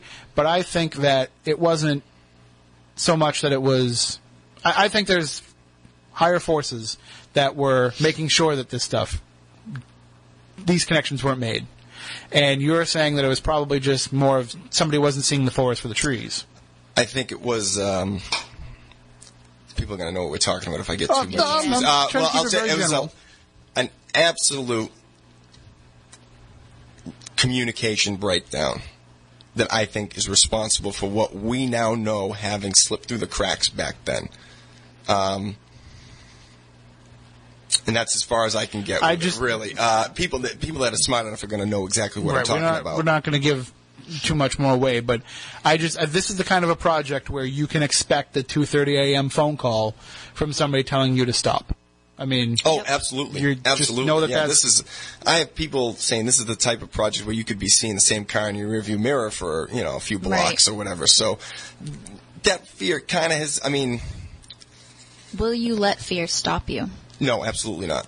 I don't think anything could stop him right now No. with this. No, That's why I'm asking because. I know his passion and like I get excited when I get the 3 a.m. Facebook message of like this gigantic document that he's written up in the past 15 minutes and it's it's amazing. But I mean, I had the same thoughts too about the Bridgewater Triangle documentary with when you told me that you were putting all the true crime stuff in there, and I said, listen, you know, Robin Murphy, no, people don't go to prison for what she went to prison for and come out and get cushy state jobs. It just doesn't happen Yeah. without there being some kind of somebody else looking out for her and, and, and somebody else making sure that she's taken care of. There's so crooked people everywhere in every aspect of this life, and you have to expect to come across it in every aspect of this life. Well, we've come. I mean, there's already been resistance, Right. and I can say there's people that do not like that we're doing what we're doing, um, and there's people that are making it as difficult as possible for us to get the kind of information that we're looking for with this project.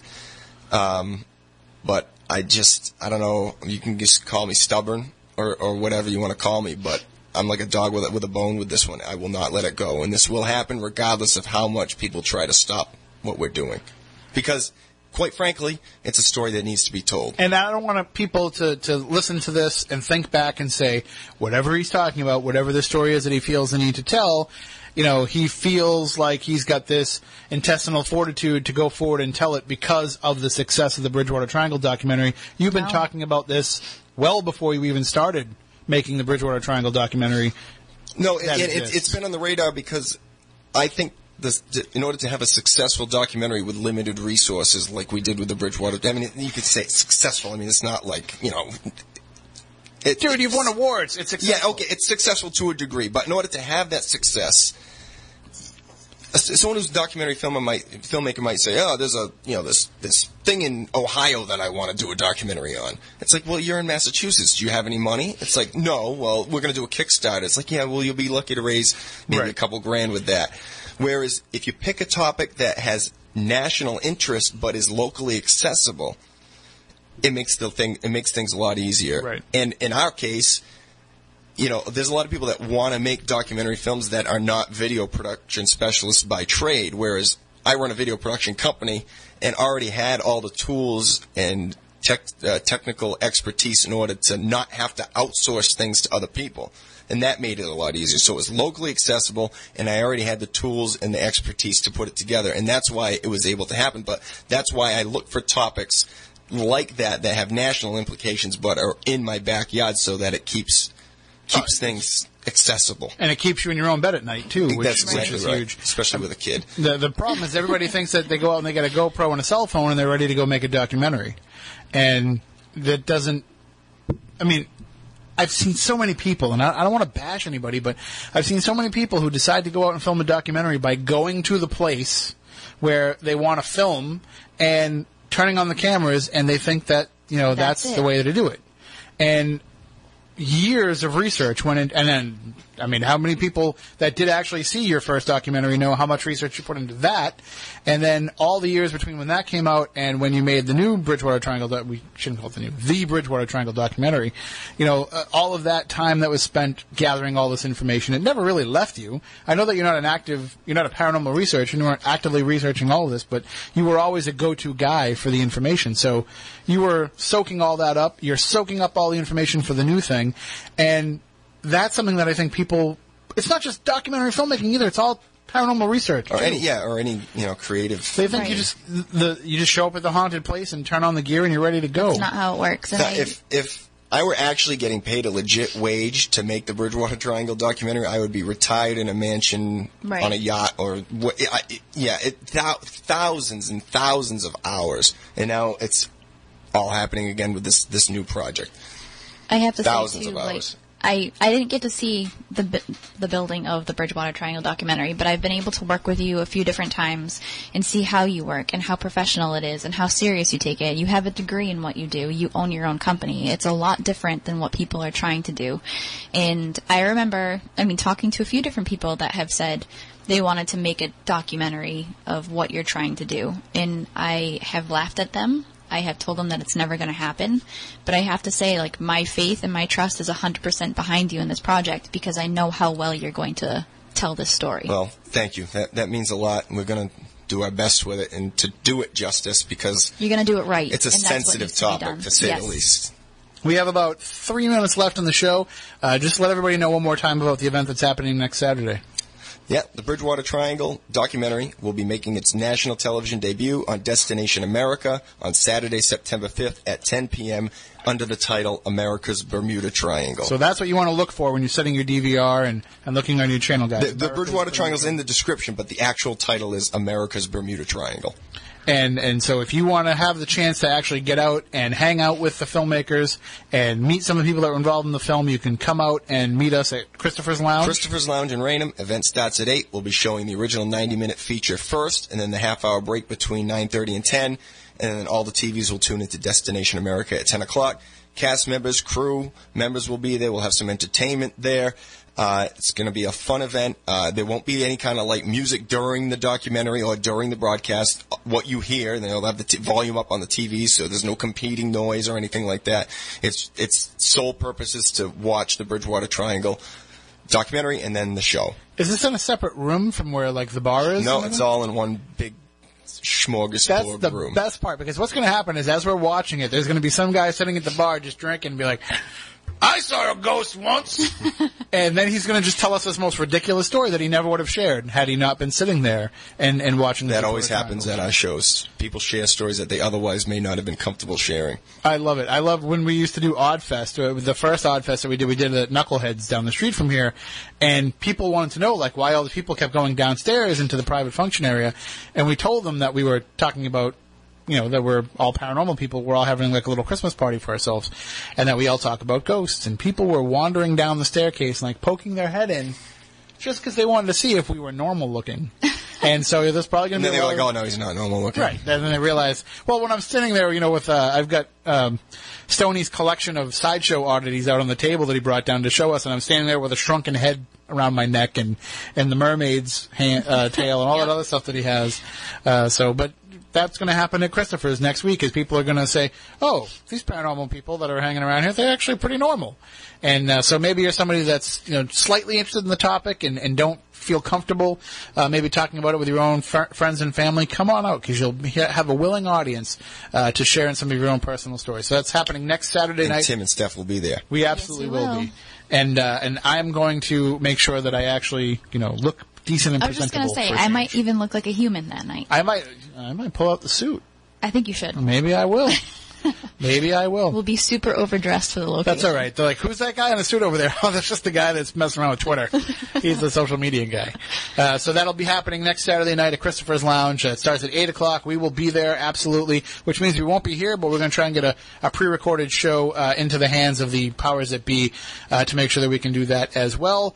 And we'll be back then, I guess, on September 12th will be our next show, our next live show, and then of course the week after that will be our live Bridgewater Triangle investigation show, which is something that everybody looks forward to every year. So of course uh, we hope to have lots of teams come out for that, and we'll make it super interactive. We say every year we're going to do it, but this is the year that we're going to make it super interactive. So until next time, stay spooktacular.